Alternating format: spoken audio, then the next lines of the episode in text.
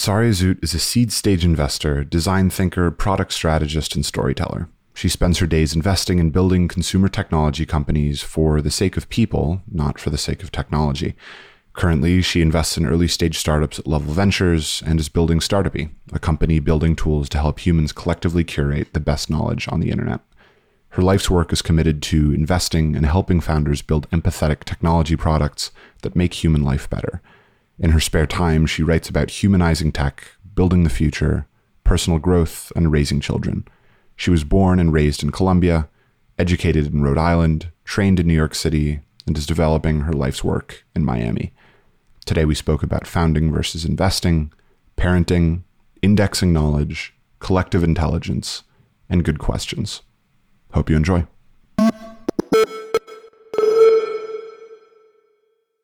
Cool. So, Sari for for starters you have a pretty eclectic background right? Like i mean you did you did time in banking on your own startups and venture. Like why don't we walk through that first to give ourselves a bit of a foundation here?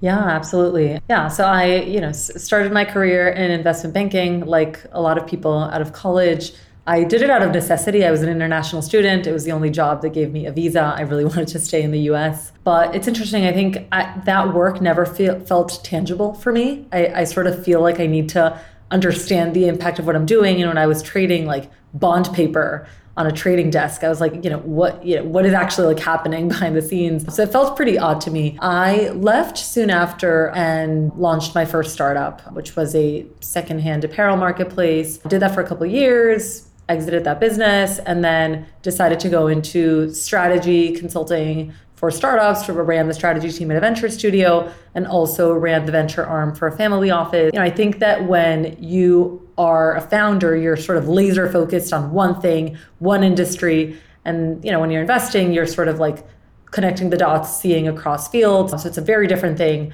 I sort of got an itch to start my own thing again about a year ago not really because I start wanted to start something, but because I sort of acted accidentally landed on something that I just couldn't stop thinking about. And I think ultimately I'll always continue to invest, but I love the idea of committing for the long haul to one thing and becoming like continually better at that one thing as an investor you can't really change the course of a company like you could have you could tell a founder something but you know it's really hard to get in the weeds you know the, like strategy has a or execution has a surprising amount of detail.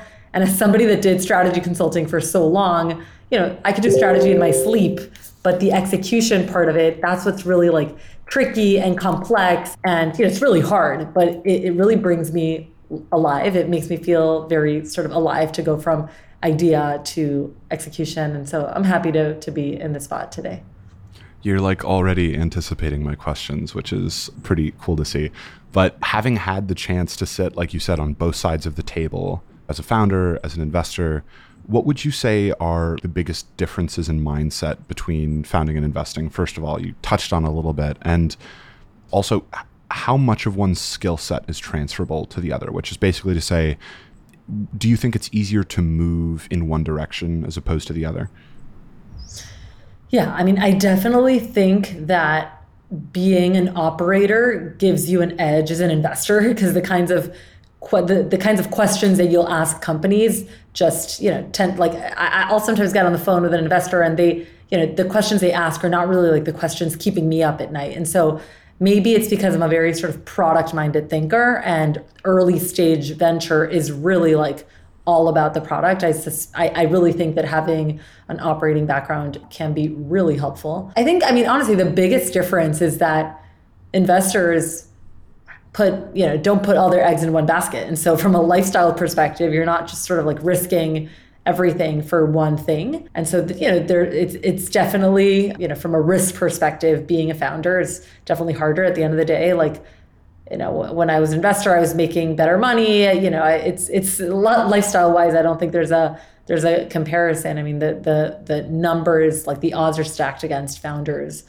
always which is why i think that you know it's like missionaries over mercenaries. You have to sort of like really like commit to this thing for a decade plus and make sure that you know that it's a thing that you really want to do for for the long haul. But yeah i certainly feel like i'm a much better founder uh, given my experience investing, I think when you're investing, you have an ability to pattern match. You see so many narratives and stories and you know, you you could just like connect the dots across fields in really unique ways and I'm really grateful for that. I'd be curious to like dig in on that a little bit. Has that mindset shifted for you at all over the course of your life? Because you mentioned that you really you're just like enamored with this idea of having this one thing that you can just become great at and work on for like really really long periods of time. Were you ever sort of on the opposite end of that spectrum in terms of wanting to sort of see all these different types of ideas and, and pattern match in that same way you were talking about? 100% i think after doing my first startup i just wanted to learn about all sorts of things. And i think that I spent oof, like almost five years doing consulting for startups. And maybe it's because I guess what happened to me personally is that I was doing a lot of consulting. The the output of that was just a presentation that usually like ended up collecting dust in a drawer. And it was a really good presentation. I thought it had, you know, oftentimes there were, you know, there were a lot of legs, but I had no say in the execution of those things. And so around that time, I also started a Substack newsletter where I said, you know, a lot of my ideas are, you know, buried in these presentations that, you know, only clients that pay for it get. But, you know, what if I just like used a tool like Substack to cast like a wider net and like use that as a microphone to share some of those ideas? And they really resonated. I got lucky that that, you know, my, my Substack newsletter organically grew and so I, you know, I, that was sort of like the creator side of me, and I and, and that's I guess was the the beginning of me sort of scratching my own itch and going from. And I think I've I've learned enough from just looking at a bunch of different things, and I'm I'm ready to now you know build build my own thing. Got it. So you've done the founding thing, you've done the investing thing, and on top of all of this, you're also a mother. I think I'm a pretty long way from having kids myself, but I also think parenting is like a really good exercise in sort of distilling the habits that actually matter in life. So, with that in mind, what would you say are the highest? I think I think ROI is like a totally inappropriate term to use here, but maybe just the most important habits you're looking to instill in your own kids.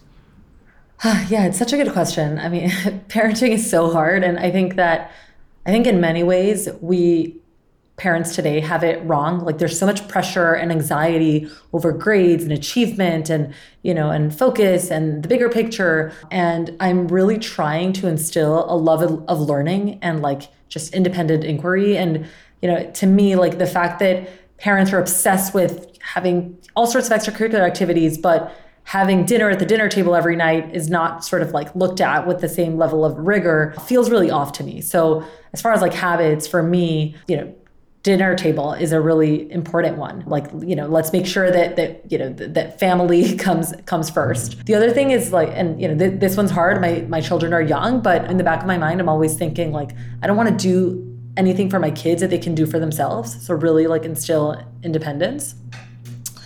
And the other one is like so collaboration like really working with kids like they're your partners in crime and, and trust. I think there's a lot to be said about you know like if my son does something wrong. Instead of saying like you know you're grounded like it should be like hey you know what do you think should be the consequence of this behavior? And involve them in that conversation. And so i don't know I, i'm like fairly deep down the rabbit hole of conscious parenting and you know how to like encourage discipline you know like without you know sacrificing like on, on all the love part. But yeah easier said than done but certainly you know independence collaboration and then you know making sure that you know grades and achievement as the sort of like end goal in itself is not is not the thing. I, I really feel like I grew up in a household that valued like curiosity above all, else. I was always a great student, but it wasn't because somebody was like gun to my head, you need good grades. It was because I was, you know, I I just like was really like intellectually inspired. And I hope to give that to my children. It doesn't necessarily have to be reflected in grades.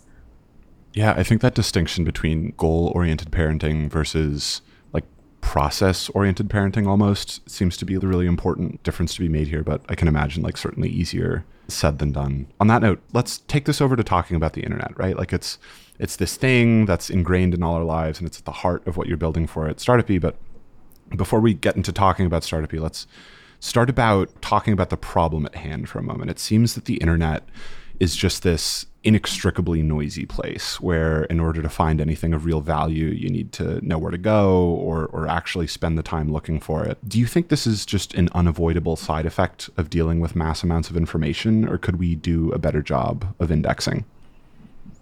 Yeah, I, I don't think it's unavoidable. I think bad incentives ruined the internet. If you think about Google, you know, the reality is that there's a lot of content, but SEO, like when when Google first started, massive amounts of information was not a problem. In fact, they needed to find ways to encourage more information. And so we live in a completely like different reality than we did back then. And I think unintentionally, you know, we ended up creating this environment where the highest value niches are gamed by the world's best SEO marketers, and the most insight dense content is rarely optimized for search or social. And that's why you see things like TikTok is now like a search engine or, you know, Reddit as a search engine. And so so I think like bad incentives is a is a huge thing. The moment that, you know, you have like AdWords then, you know, there's like all sorts of like you know bots and advertorials and all sorts of things. I think the other thing is that if you think about who publishes content on the internet today,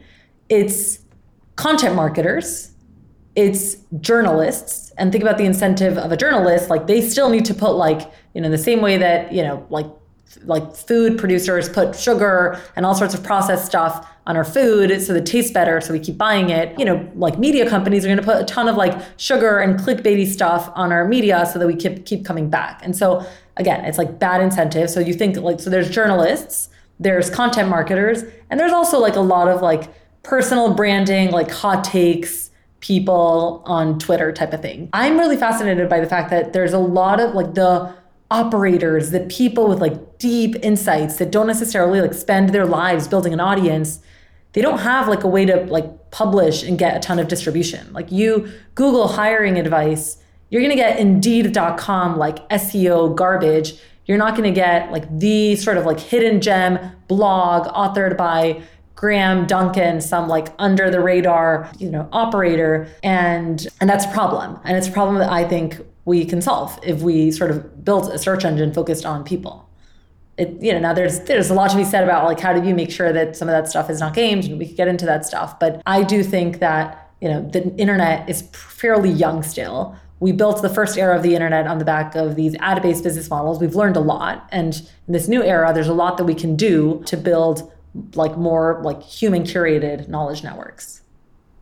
That's like the coolest teaser. We'll like beat around the bush with Startupy for a minute. I have this different kind of question because, you know, keeping all this stuff in mind with so much like short form, easily digestible information available to us, if we know where to look anyway. Working in the middle of all of this, are you someone who reads books or any long form stuff at all? Do you still see value in that? I read a lot of books. I love long form. I do subscribe to the belief that most books should be essays and most essays should be tweets. Like in, in general, you know, I, I think I see the world through the, through the lens of incentives. And oftentimes, you know, book has to be long because, you know, the publisher needed it to be a certain like length for, you know, some like industry sort of standard or incentive. So I read a lot of books. I, you know, I'm very, I think, particular about, you know, what books I consume because it's very time consuming. I do think books are a great format. That said, like I actually I read an interview by Patrick O'Shaughnessy this week. He basically was talking about the future of audio and why he thinks podcasting is so incredible. And one of the things he said is, which really resonated, is it takes him about an hour and a half to record a podcast that will be listened to millions millions of times. And it would probably take him a year, if not longer, to put that same content in book form. And so, you know, it, it's just like there's there are all of these formats that feel very easy to consume, very timely because you know books just take a lot longer to produce. And so, you know, with the world changing so fast, I think there are just other really interesting mediums. But I think that the internet also has a crazy bias for recency, and there's so much wisdom buried in books. And you know, I I you know I think that there you know books are an amazing medium, and I think will continue to be. Okay, cool. So we've been we've been beating around the bush a bit, but this really brings us to what you're working on at, at Startupy. So along with the typical like elevator pitch for what it is, I'd love to hear how the idea came about. I think I don't know if you remember, I was lucky enough to have stumbled across it like a year ago and DM'd you, maybe a little more than a year when it wasn't much more than just a database, but it's it's evolved into something really, really beautiful. So why don't we start there at the beginning? Yeah, I mean it's it's super interesting because it's like I still think it's day zero, and I yeah I'd love to share the story because it was very accidental. So yeah, I think you mentioned you asked me earlier about my career. So I spent about five years doing consulting and venture investing, and in that job, I was essentially like being paid to hang out at the edges of the internet and find really interesting stuff, read really interesting stuff, get really smart on a space, fall deep down rabbit holes.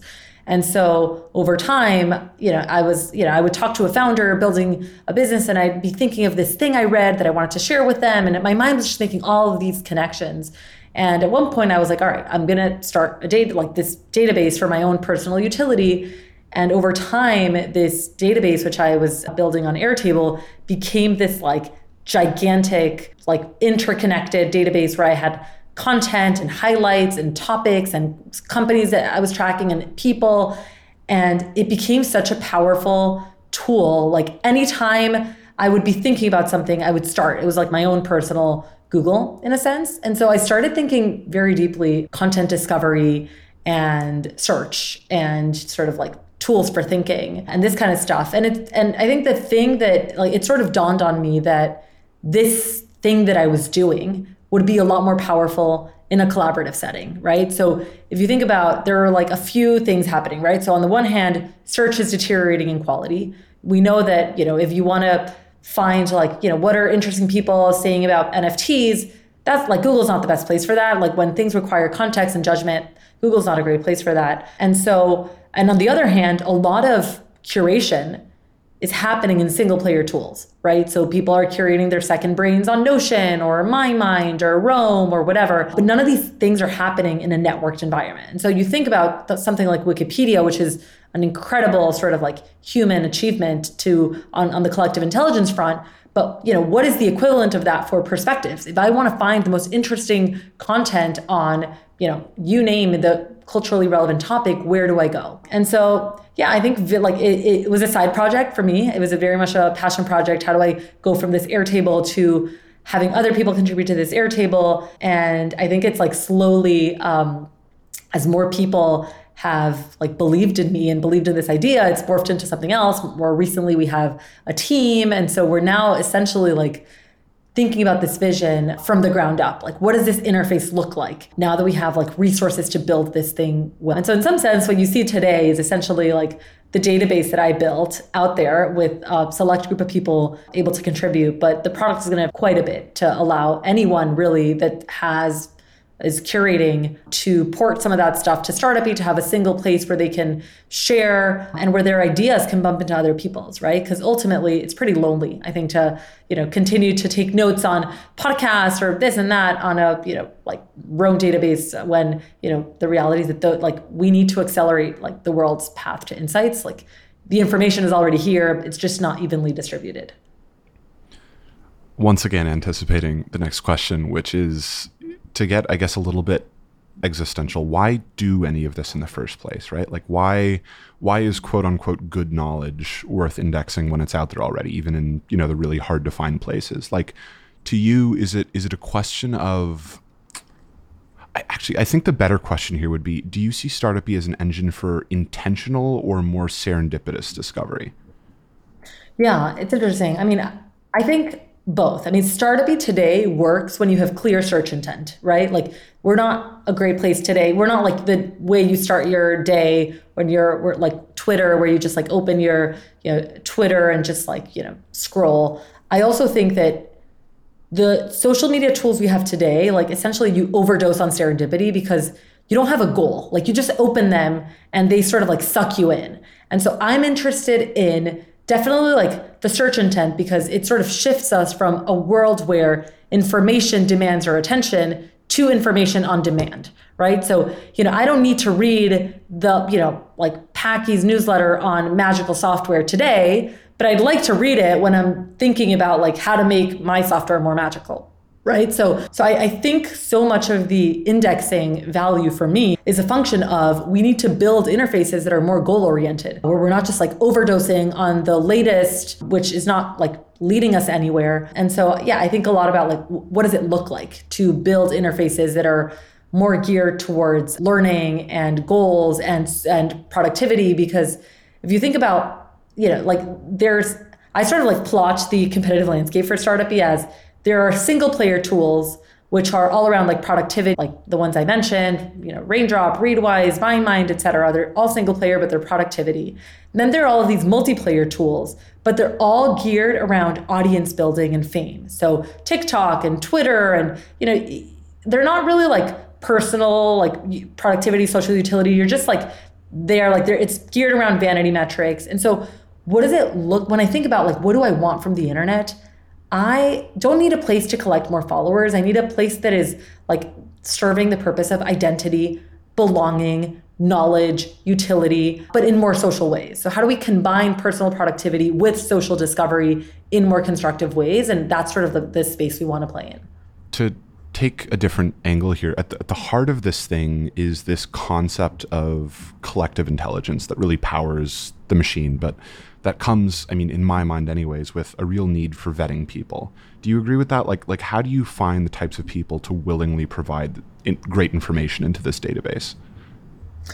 Yeah, I think, I mean, right now, it's you know, part of the our strategy has been to launch with a very sort of small and contained group of people to set the tone and to keep it consistent. Like you know, Startupy today, our curators have a certain vibe and they're interested in tech and culture and society and some of these themes. And so, you know, in some ways it allows us to, you know, because the product is not quite there yet. So it allows us to, you know, if we were to open like the guard gates on day one, it could become really like quickly become a mess. That said, I don't think we like we grow uh, with like a sort of super exclusive group. I think that most of the value on the internet has been created in you know very open ways. And so there are ways to do that very thoughtfully. I think one interesting you know thing that we think about is if we were to open startupy up tomorrow and you know there would be like a flood of contributions then the question becomes like you know how do you sort and rank all of that content? And you know google obviously has like domain authority.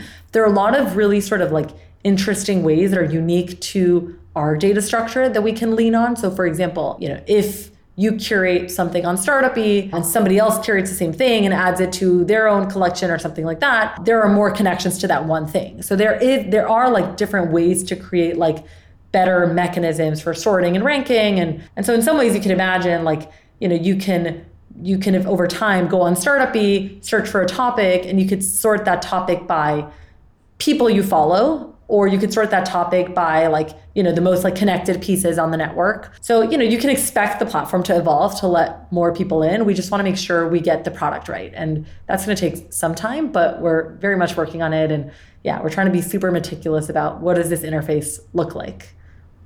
Makes sense. On that same note how do you think about incentivizing curation, right? The, the types of people, like you mentioned, finding these amazing ideas online and, and putting them into a database are, you know, oftentimes I'd, I'd imagine to be quite busy in their own lives.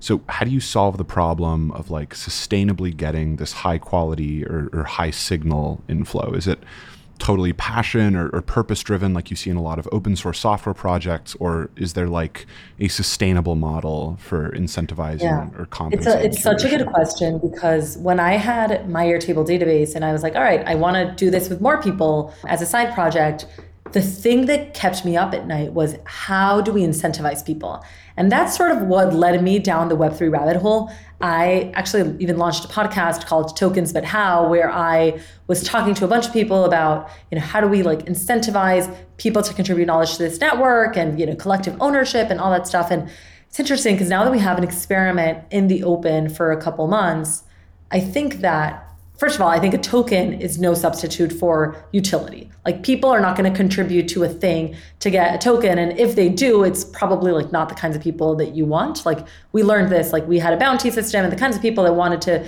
earn a quick buck, they weren't just going to produce like the highest quality thing. So, so there, you know, I still very much believe that people that put their sort of work into something deserve to benefit from it. But I also wholeheartedly believe that a token is no substitute for utility.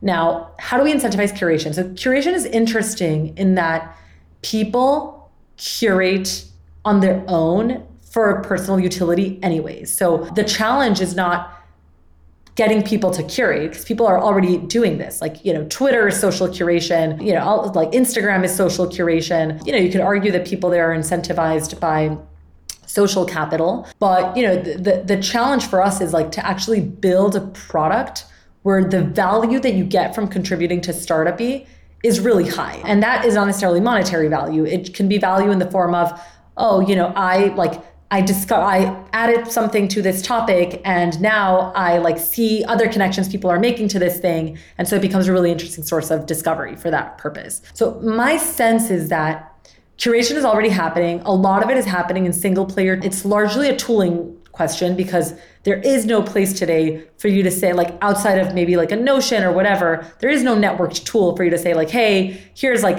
Alex's like intellectual resonance trail, all of the things that I've read, that have that I've highlighted, that that have resonated, like, you know, you're probably reading a ton of stuff, but there's no tool that allows you to like really easily take all of that stuff, put it in a in a place that like, you know, is like yours, it's searchable, it's shareable, and it's sort of connected and and bumping into other people. So, you know, my sense from, you know, a lot of the conversations I've had is that people want this. It's just it's just a product and a design challenge to get it right. Got it. So, what does Startupy look like to you when that initial vision, in, in whatever form you, you sort of had it, has really been played out? Like five to 10 years from now, what do you think this whole thing looks like at scale?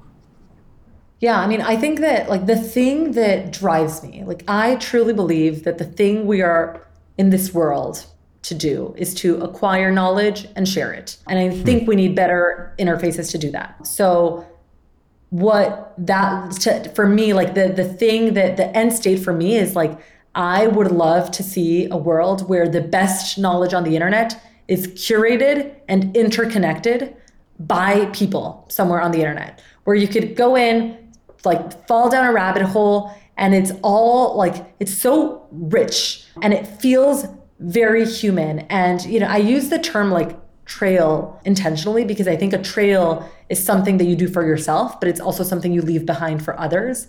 And there's something to be really special about going like, like using like content to connect with people because on Instagram, like, you know, Instagram encourages a very specific type of behavior and people connect through that, through pictures of my children. And so every platform encourages a certain type of behavior but for curious intellectuals on the internet that you know nerd out over you know some really like insightful piece like what is the place where you go to truly like like bond with people over that stuff? And you could argue like twitter is the closest version to that but i just i just don't think that that that's where it ends right? Like there has to be something that's a little bit less stream, that's a little bit more flow, that's a little bit more wiki, that's a little bit less like, you know, ephemeral. And so, yeah, I'm just fascinated by by these questions and by the challenge of like manifesting some of these ideas.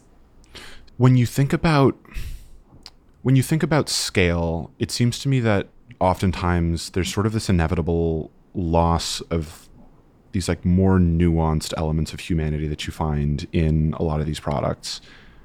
Do you think that this concept of collective intelligence solves for that loss of humanity? I've heard you use this example of Amazon customer service and how it's like impossible to to get a hold of a real person on the on the other end of the line. I'm sure everybody sort of experienced something like this. Do you think it's possible uh, to design a system to prevent that from happening? Yeah, I mean, I think I, I am fascinated by by this question because I want to create software that brings people joy. And when I think about, you know, where do I want to go get coffee? Do I want to go to Starbucks or do I want to go to like a boutique, amazing local coffee shop in my neighborhood? For me, it's usually the latter. And so, you know, there's a lot to be said about like small and niche and, you know, like these like more delightful interfaces. So, you know, what is like the right sized version of Startupy? I don't know because it's interesting when we are designing the product, so much of like what comes up in conversation is, you know, what like what scale you're designing for really impacts product decisions because if you're designing assuming good intent you end up building something totally different than when you're designing assuming that like hundreds of people thousands millions of people are going to come in and try to game the system so you know definitely has like real ramifications for us I think there are examples of companies like Apple is a really great example of a company that, you know, like in the words of Steve Jobs, they encourage big thinking, but small everything else, right? Like, you know, his like the most effective way to become a big business, he like would argue is to maintain the culture of a small business. And so, you know, time will tell. I think that there's a world where startupy can like serve, you know, a like large niche niche of people really really well and there's a world where startupy you know can scale and become a lot larger than that i am not necessarily driven by creating an empire i am driven by delivering like joy and delight and you know just like awe and some like bringing some of these like experiences on the internet because when you find something on the internet that you like knew you were meant to find and you were like you try to like recreate like wow how did i stumble upon this? It's such a magical feeling and i, I would like more people to, to feel that. And so in some ways like it'd be really valuable for a lot of people to have access to startupy because your information environment like in some ways like dictates your life. But time will tell like what is like the right sized you know to, to actually like not compromise on on these values all right so to get into some different kinds of questions here i've pulled a couple from this list of great questions you curated on Startupy that come from this piece called 10 Infrequently Asked Questions by Jessica Haggy. Haggy? I don't know. Jessica, on the off chance that you're listening to this, I'm sorry. Don't mean to butcher your last name. It happens to me too. Okay. The first is what would make you happy to do more often? Honestly, like, I think I'm having the classic maker versus manager dilemma where I'm like in meetings all the time and just like reacting to things and i i drive a lot of satisfaction from long stretches of focused thinking and time to sort of read and reflect. Um, that just makes me really really happy. And oftentimes when i'm in a bad mood like the likely reason for that is because i haven't had enough like alone time with my thoughts the second one I have here, it's a bit broader, if you could even imagine. The question is, what does it mean for you to be good?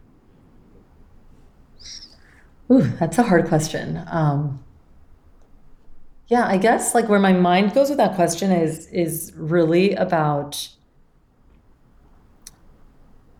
having the peace of like there's nothing better in life that, and nothing brings me more peace of mind than when what I think, what I say, and what I do are in harmony. And so to me, living a good life is just like making sure that those things are all very consistent. I think one other thing I see through a lot of your work is these undertones of emphasizing like the prioritization of long-term games and the relationship between inputs and outputs there. And I think you have a really interesting perspective on this as cliche as it might sound, but as a mother and as a startup founder, you're really investing yourself into working on things for like long periods of time with these ambitious visions or, or goals in mind. Am I getting to anything with that? Do you think about that at all? Oh my gosh, I think about this so much. And I think that it's interesting. I think as humans, we are very much wired for short term games. Like hunter gatherers had no use for long term plans. It was all about like survival and like, you know, getting the food for that day. And I think we have a lot of that like biological instinct. And I certainly feel like the the thing like if I could focus on just startupy's long-term vision and not be caught up into like short-term games of like maybe chasing like short-term like ad revenue or usage or like you know if i was thinking if i had the luxury of i have 10 years to do this what would you like imagine how differently we would act if we knew that this was going to be a 10 year project and there was no expectation or outcome or yardstick for the next 10 years. It would be so different. That you know that uh, you would probably look at my calendar today and you know 50% of things i'd be doing are would no longer be useful or needed. And so i do think that the people i admire the most are the people that are long-term thinkers in fact there was a the a founders podcast which i've recently fallen down the rabbit hole of you know some of them like like best people best founders out there literally like commit to something for 70 years and it takes them maybe like it, the first 10 years, there's nothing. There's nothing.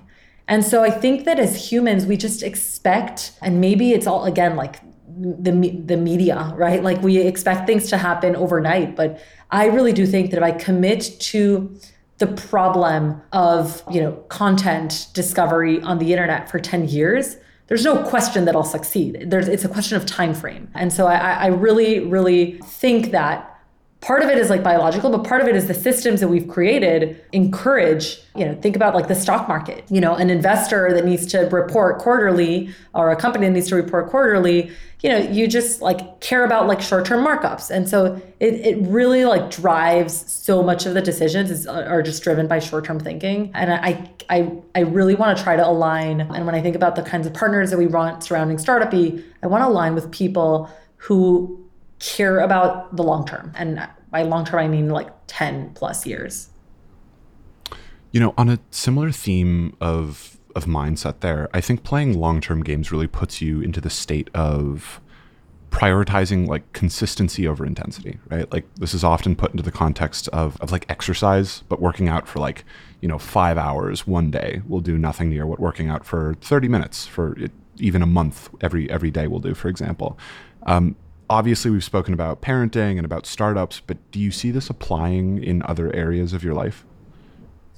Honestly, when when you say like consistency over intensity, where my mind goes is I think a lot of what I've worked on personally as a founder is detaching myself from outcomes and really focusing on the process right? So if you have if you have a love for the adventure and for the process and for the journey the outputs will take care of themselves. And even if they don't like the journey was worthwhile. And so i think that when you when you like prioritize intensity i think it's because there's an obsession with the end goal. Whereas when you think about consistency you care more about the process and the inputs. And so i i think in my case i have such clarity around like what is the end goal for Startupy, but I know it's going to be like a twisty, windy road. And so instead of just like like becoming crazy intense about hitting that goal, it's about thinking like back to like what is the thing that I could do today in that process to lead to that goal, but detaching myself from the outcome, really like becoming obsessed with the process to get there. So that's sort of like where where my mind goes with that question.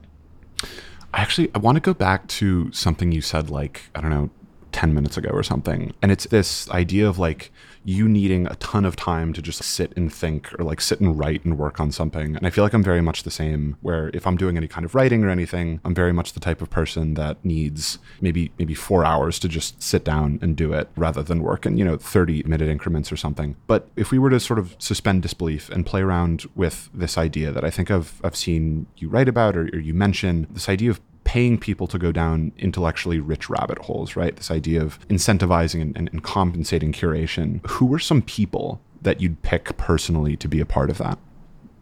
Yeah, it's a great question because I just ran an experiment around this. I call them thinking micro grants. I was I was inspired by this idea of instead of like universal basic income, what if we had universal thinking income where instead of being dragged into short-term games, we could just like spend time thinking about something that we care about. Which goes back to I think that the reason for this is because I back to the question of media and incentives, most people that write for a living, their job is to essentially like type faster than they can think.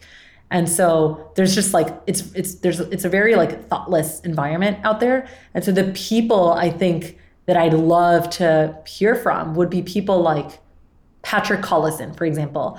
I'm sure you know he doesn't have a ton of time to write and share, but there you know I'm sure there's just so much wisdom. So I I guess like I would just go as far as possible from the traditional media and like traditional thinkfluencers like you know now that we have all these like thinkfluencers on Twitter, you know, it's just like specific type of person. I want to hear from the people that have been in the trenches, that have built stuff, that are not writing for a living, but actually have a lot to say. And so I guess like Patrick Collison is an example. Other people who I love and respect as writers who publish more sporadically, somebody like Eugene Wei, for example, I think is amazing. And so yeah, I'd love to just see more from those kinds of people.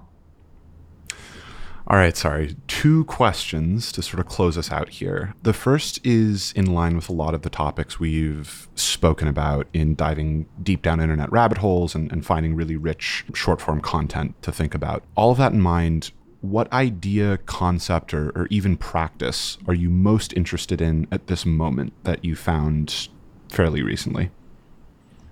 Yeah, I guess, yeah, for me, it's I'm deep down the like product design interface rabbit hole because we're like very much spending time on that. So, you know, it's designing social interfaces that are more conducive to thinking. So I'm very deep down that rabbit hole. And also, yeah, I'm very interested in small teams achieving big goals. Like, so there's a lot of just like management and leadership. And I'm spending a lot of time thinking about, you know, what are the ingredients that you need to get, you know, a small group of six people to build something incredible. So those are like the, the two sort of short term things that, that I'm personally working on.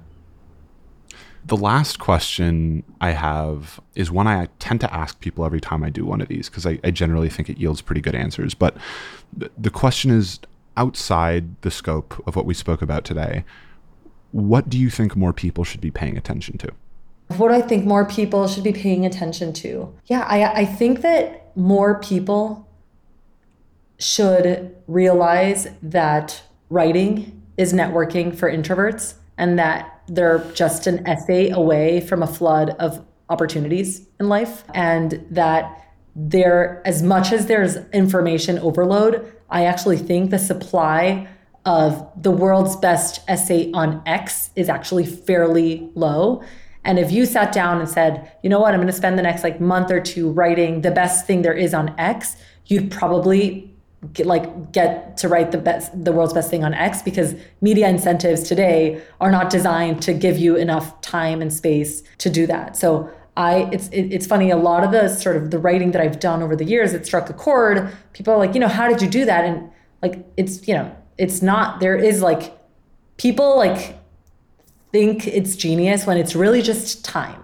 like anyone with enough time for sense making and to let these ideas marinate could come up with something great. And I, yeah, I, you know, I was just like somebody that w- decided to write on the internet one day and it changed my life and career. And I, I hope more people um, take that leap.